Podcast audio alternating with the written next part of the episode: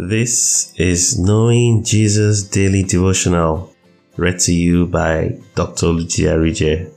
This devotional is designed to place at least one godly thought in your heart daily. It follows a thematic study of the Word with additional chapter-by-chapter daily Bible reading suggestions. This study approaches aim to give you direction in your study of God's Word in order to help you achieve breadth of knowledge while starting you up in exploring some of its depths.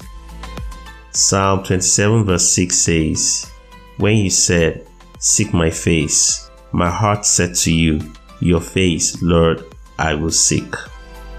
Have a blessed time considering God's Word today.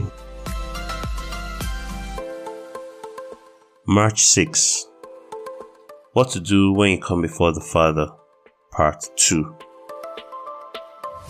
Our text for today is taken from First Timothy chapter four verse thirteen. "Till I come, give attendance to reading, to exhortation, to doctrine."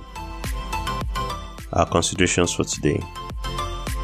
One of the things that ought to characterize your daily fellowship with the Father is reading the Holy Bible. Do you remember this song from your time in Children's Church or Sunday School? Read your Bible, pray every day if you want to grow. This is one of the truest sayings ever, and it remains true even in old age. The growth here is not physical but spiritual. Just like our physical body needs food daily for nourishment, so also our spiritual body needs daily nourishment. Remember that man is made up of body, soul, and spirit. First Thessalonians chapter five, verse twenty-three. One of the most important activities of your daily quiet time ought to be reading your Bible. In fact, the largest chunk of your early morning quiet time ought to be spent reading from the Bible. It is not very useful when you attempt to read your Bible where there is so much distractions, for example, in a busy classroom or on your desk at work. Short prayers would do in your classroom or your office desk before you start work in the morning. Unless unavoidable, rise while it is early to read your Bible daily. In the month of April, we will look into several matters on handling the Word of God. I hope you look forward to that. As a prelude, you could take the approach of using a devotional just like this one you're reading. Other approaches include reading a number of chapters of the Bible daily. The key observers here is that you do these things daily.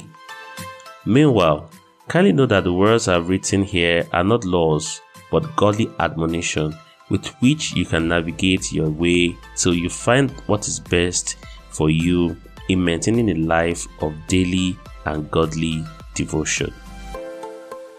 Now, take this declaration of faith with me.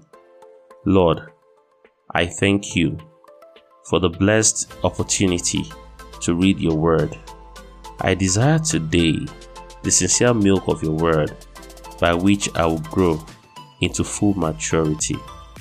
Let the entrance of your Word bring light and remove every darkness. In Jesus' name, amen. Our Through the Bible in One Year chapters for today are Second Corinthians chapters five to nine.